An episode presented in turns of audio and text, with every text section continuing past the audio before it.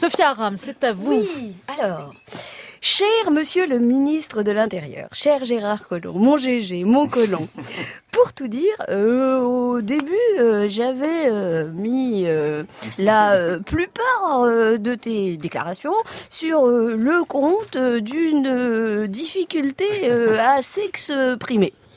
Mais, passé l'effet de surprise et le temps d'adaptation nécessaire au décryptage d'un propos encodé dans une scansion à nul autre pareil, j'ai fini par entendre ceci. Les migrants aussi font un peu de benchmarking pour regarder les législations à travers l'Europe qui sont, on va dire, les plus fragiles Et c'est là que j'ai regretté ces moments où je ne te comprenais pas.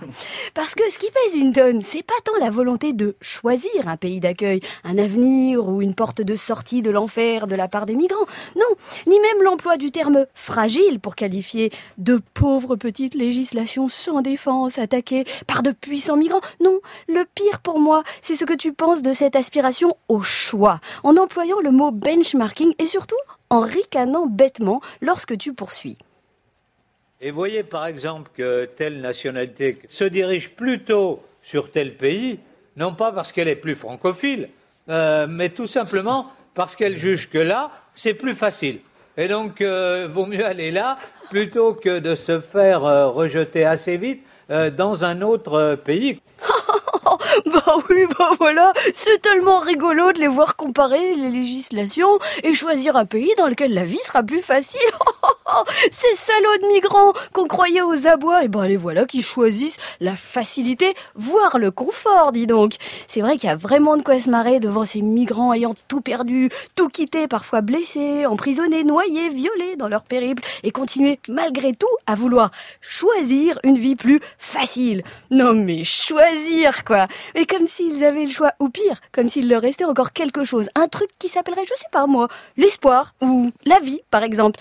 C'est tellement bidonnant de les voir espérer après tout ce qu'ils ont dû traverser que moi, personnellement, je m'en taperais bien le cul sur ma commode parce que vraiment, à t'écouter, on les imagine trop faire leur petit shopping de visa autre expression en vogue hein, pour qualifier des individus souvent aux abois et dont tu préférerais qu'ils débarquent par amour de la France.